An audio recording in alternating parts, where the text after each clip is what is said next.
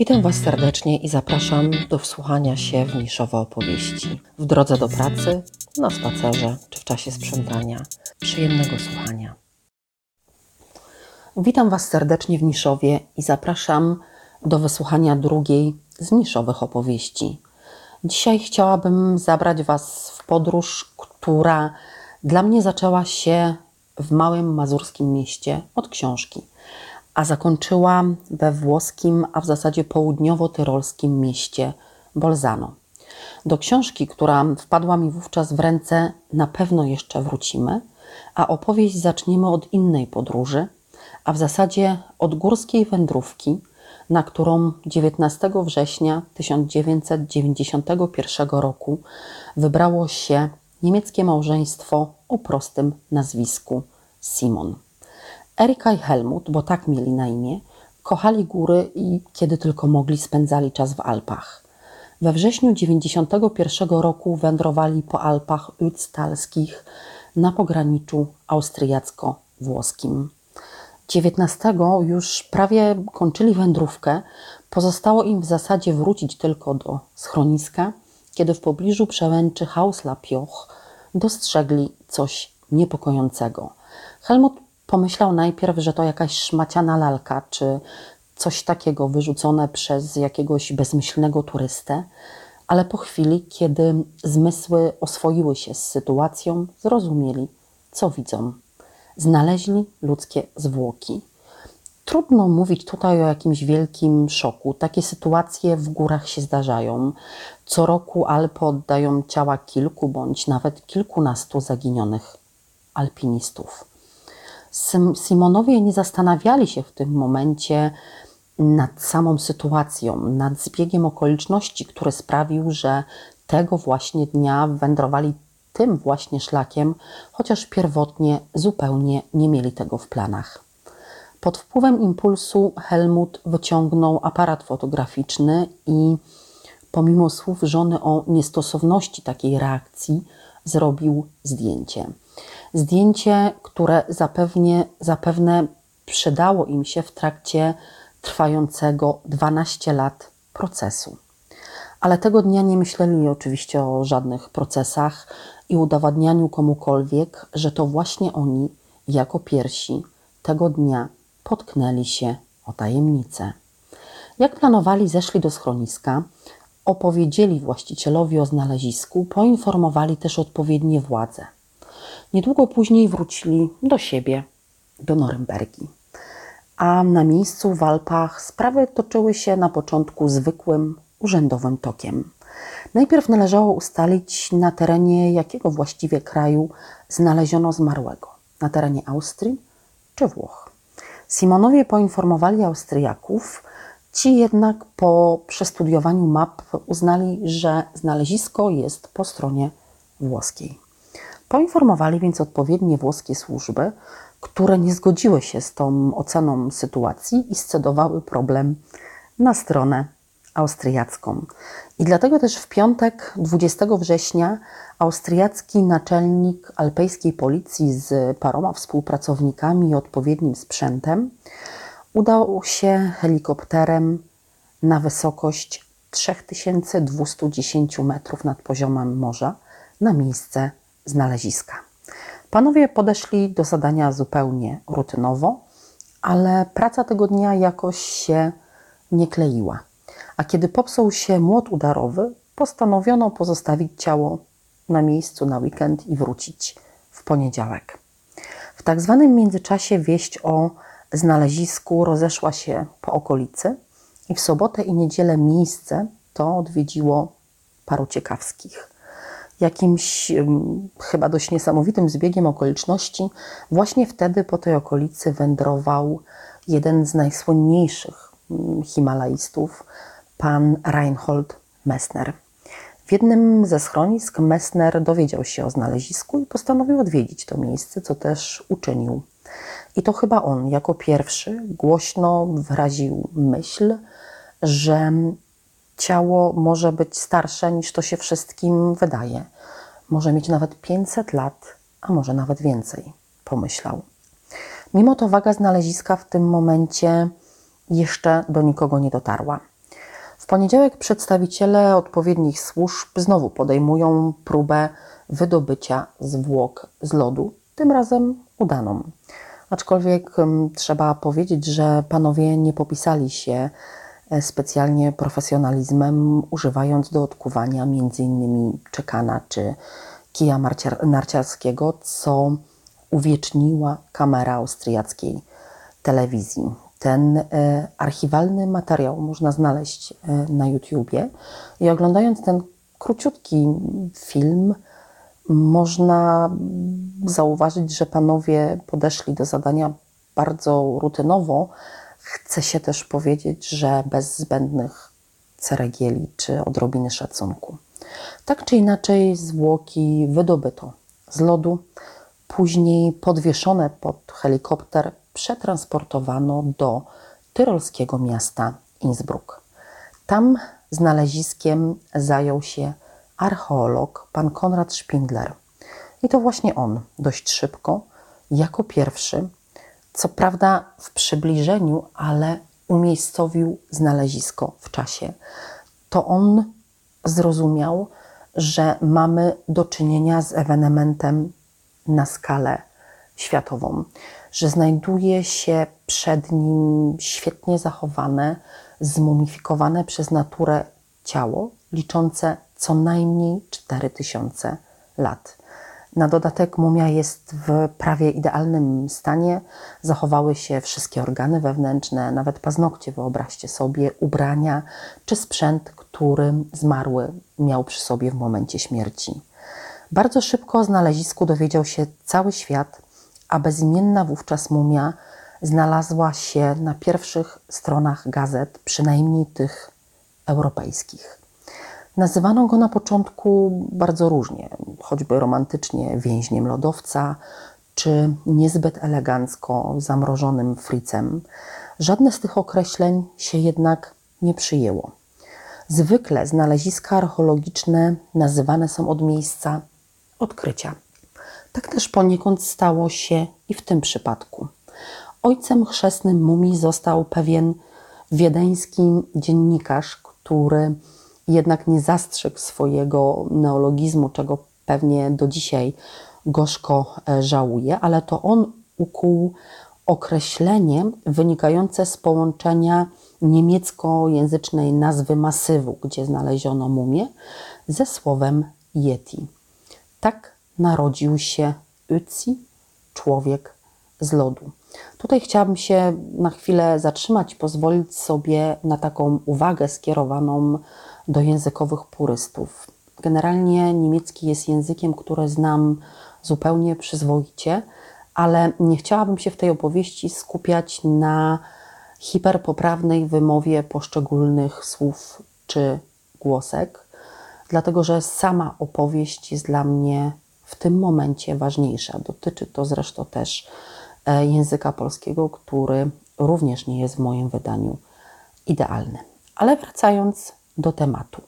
Zatrzymajmy się na chwilę przy kwestii datowania, przy kwestii czasu. Odpowiedź na pytanie, kiedy żył Ötzi, była oczywiście bardzo istotna.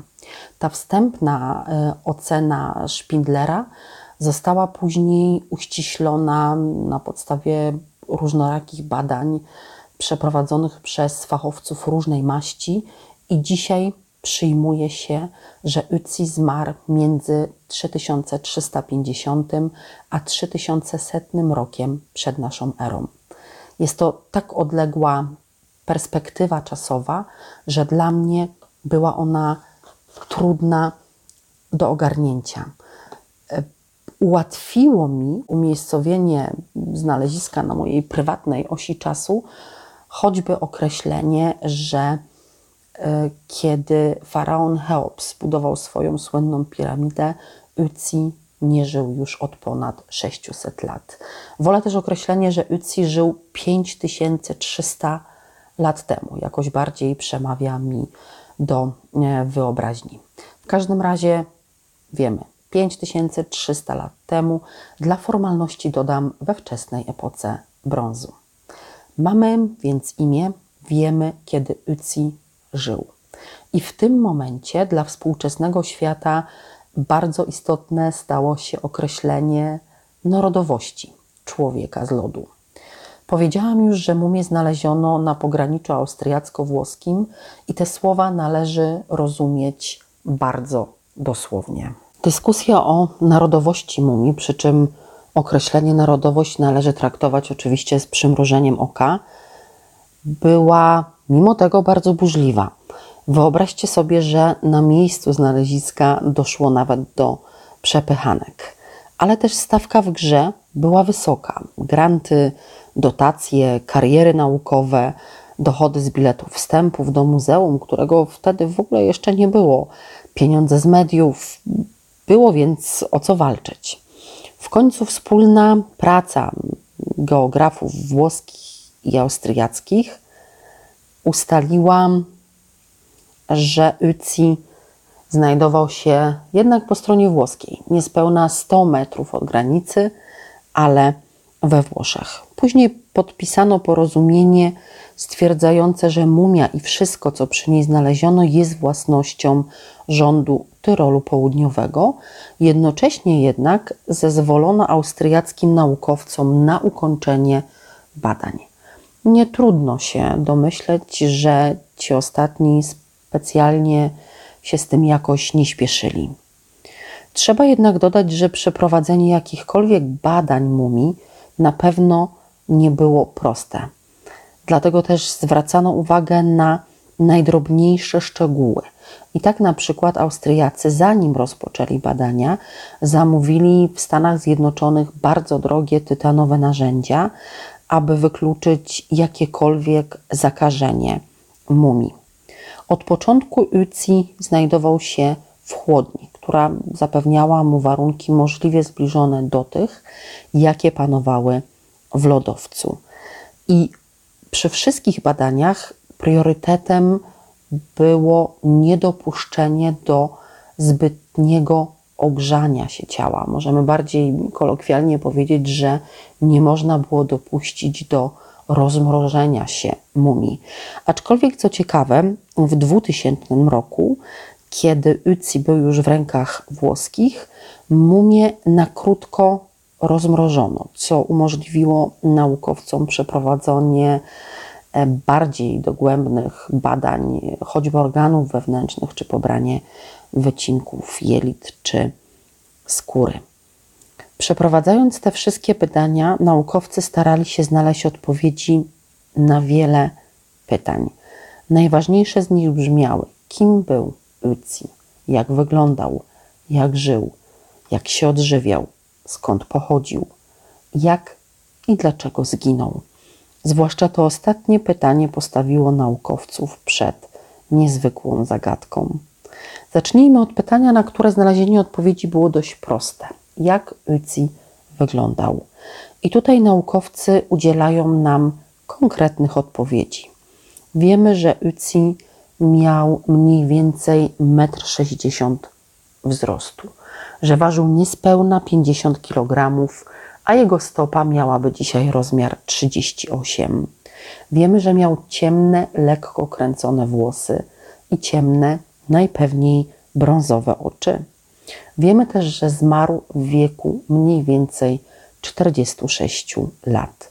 Wiek bardzo zaawansowany, jak na ówczesne czasy, i już właśnie jego wiek może, mam, może nam nasuwać myśl, że Uzi pełnił w swojej społeczności jakąś wyjątkową funkcję, na przykład, że należał do wioskowej czy plemiennej starszyzny. Co ciekawe, na ciele mumii, między innymi na nadgarstkach, kolanach mm, czy kostkach, znaleziono ponad 50 tatuaży wykonanych z proszkowanym węglem. Zatrzymajmy się na chwilę może przy tych tatuażach. Dzisiaj, kiedy słyszymy słowo tatuaż, wyobrażamy sobie jakieś chińskie znaki, mniej lub bardziej dziwne symbole, czy co tam jeszcze. Natomiast w przypadku e, naszego bohatera wyglądało to trochę inaczej. Te tatuaże to były po prostu krótkie, równoległe bądź skrzyżowane kreseczki. Najciekawsze jest jednak ich umiejscowienie jak twierdzą fachowcy od akupunktury, wcale nie przypadkowe, tylko pokrywające się w większości przypadków właśnie z punktami chińskiej akupunktury. Być może była to próba złagodzenia dolegliwości zdrowotnych, bo człowiek z lodowca, pomimo iż na pewno był silny i wytrzymały jak na swój wiek, zupełnie zdrowy jednak nie był. Cierpiał na przykład na miażdżycę, na boreliozę, na chorobę zwyrodnieniową, na pasożyty układu pokarmowego. Brzmią te wszystkie dolegliwości i choroby zresztą dość współcześnie, trzeba przyznać. Stosunkowo prosto było również odpowiedzieć na pytanie, czym Uzi się odżywiał. Jego dieta była bogata w tłuszcze i składała się głównie z mięsa. Z mięsa kozic górskich, jeleni i bydła. Biorąc pod uwagę, gdzie, kiedy i w jakich warunkach klimatycznych Uzi e, żył, zrozumiemy, że potrzebował dużo energii, dużo kalorii i wówczas w zasadzie tylko mięso mogło mu ich dostarczyć. Wiemy już, jak Uzi wyglądał, na co chorował i co jadł. Ważne dla ustalenia jego losów i przede wszystkim roli w społeczeństwie są informacje o tym, jak był ubrany i co miał przy sobie. A ubrany był od stóp do czubka głowy. Zacznijmy może od stóp. Uzi miał trzywarstwowe buty. Podeszwa tych butów zrobiona była z niedźwiedziej skóry, warstwa zewnętrzna ze skóry jelenia, a po środku, pewnie dla ciepła i komfortu, była warstwa siana, jakby umocniona czy zebrana, że tak powiem brzydko w kupę, specjalną siateczką.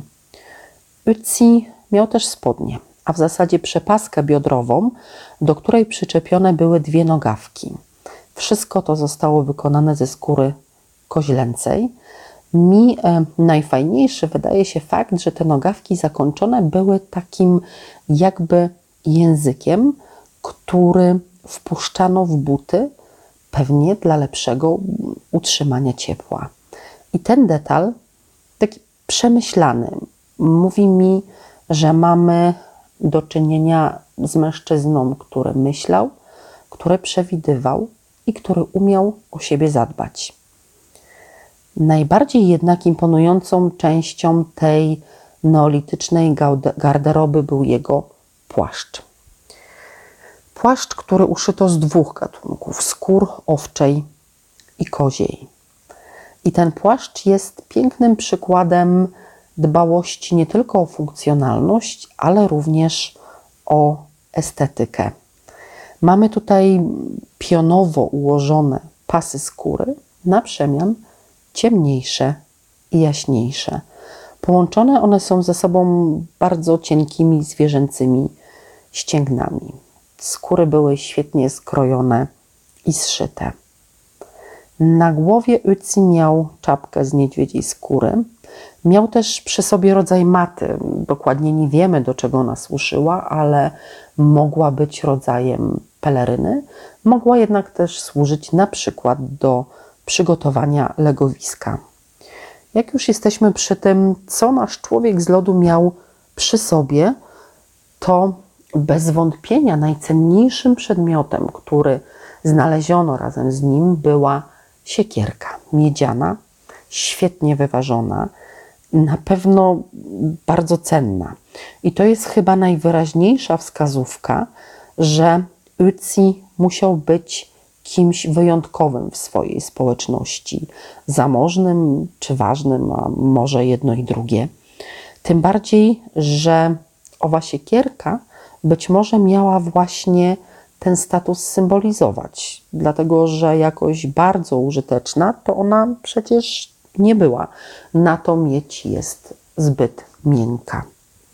Miał też przy sobie nóż z krzemiennym ostrzem i jak twierdzi większość naukowców, nieukończony łuk z kołczanem i strzałami.